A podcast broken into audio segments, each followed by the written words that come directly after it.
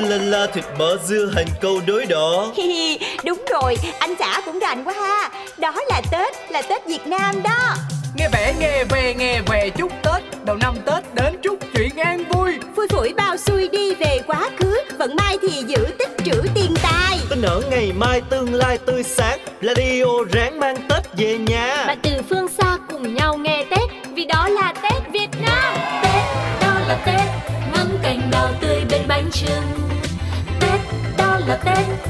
lì xì khi chúc Tết ông bà.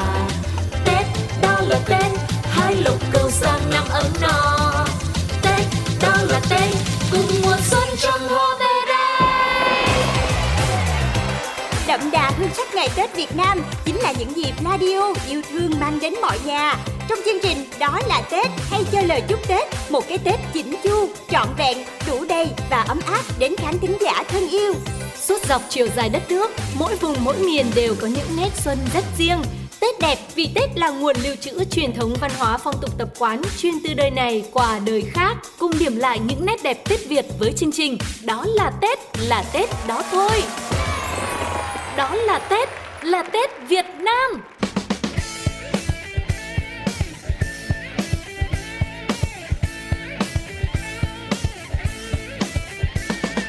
Kêu cái mà bụng Mỗi năm Tết đến, Cung bay rộn ràng. Người dân tấp nập, Chọn thịt về kho. Kho tàu trứng vịt, Một nồi thịt to bự, Ăn cả năm mùng.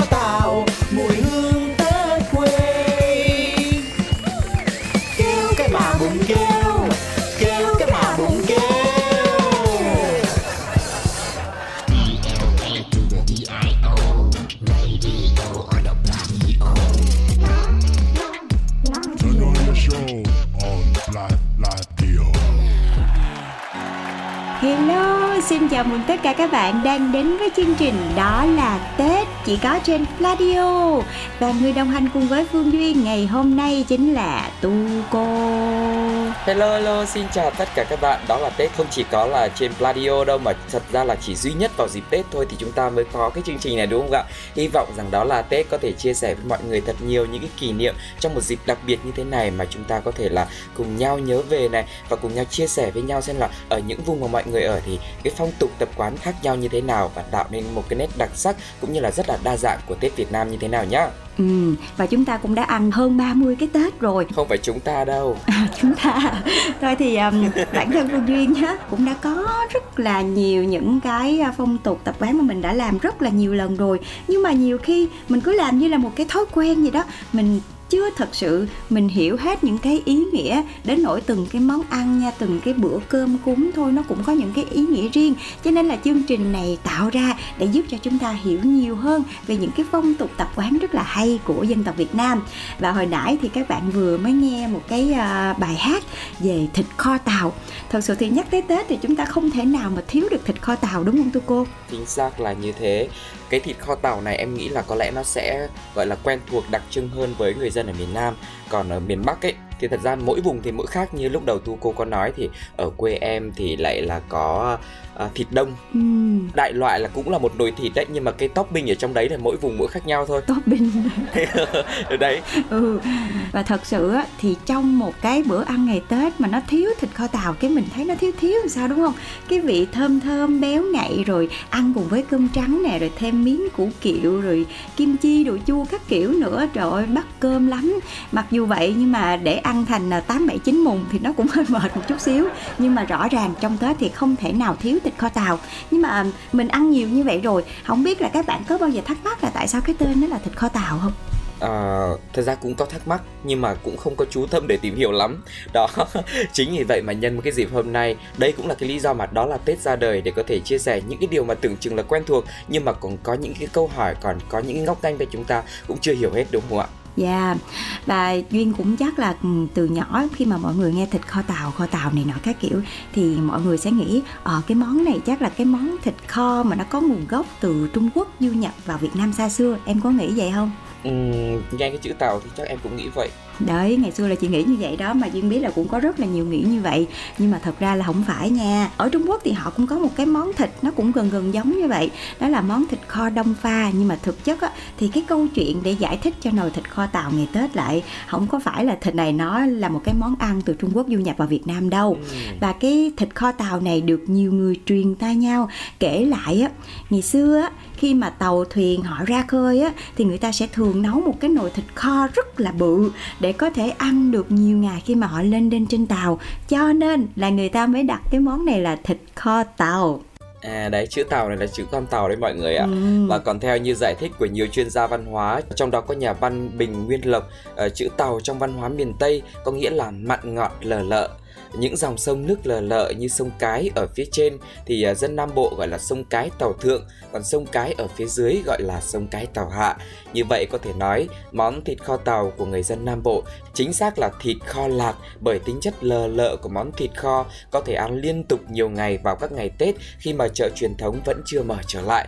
Dù là với ý nghĩa được giải thích thế nào thì thịt kho tàu vẫn luôn được người Việt chúng ta à, dùng trong ngày Tết với mong muốn là con cháu sum vầy và tưởng nhớ đến công ơn của người đi trước.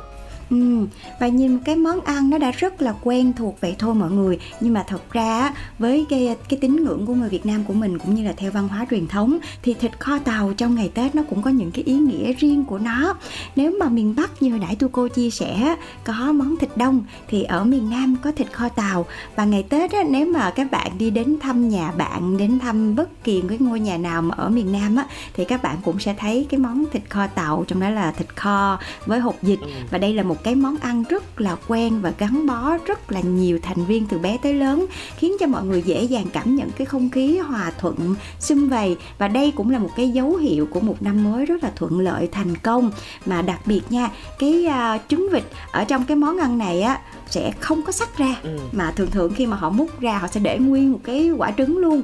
Và cái nguyên quả trứng này sẽ ngụ ý là một năm mới trọn vẹn và đầy đủ cho cả gia đình. Vâng và trong ngày tết thì thịt kho tàu cũng như rất nhiều cái món khác được nấu như một món ăn để lưu trữ dài ngày vào dịp tết.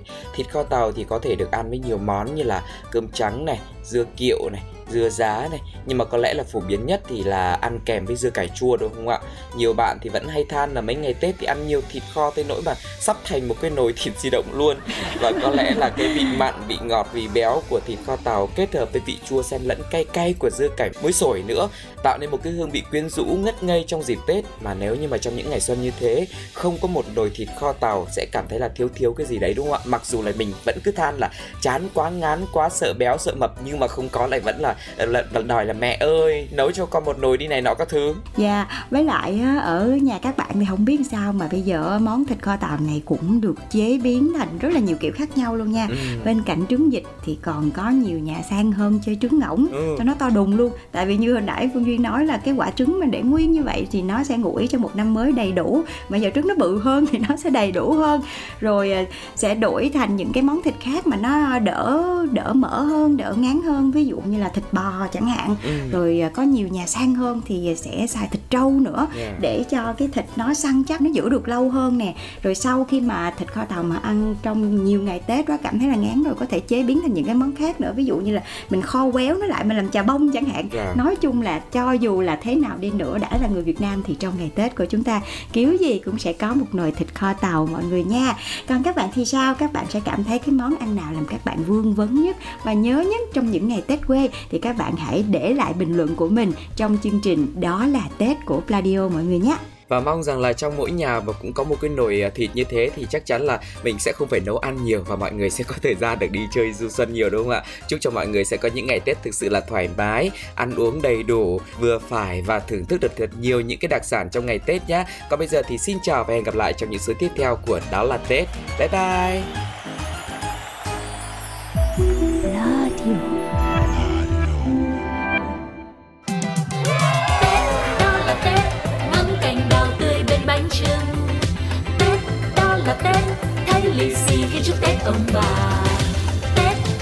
Đó là tết hai lục cầu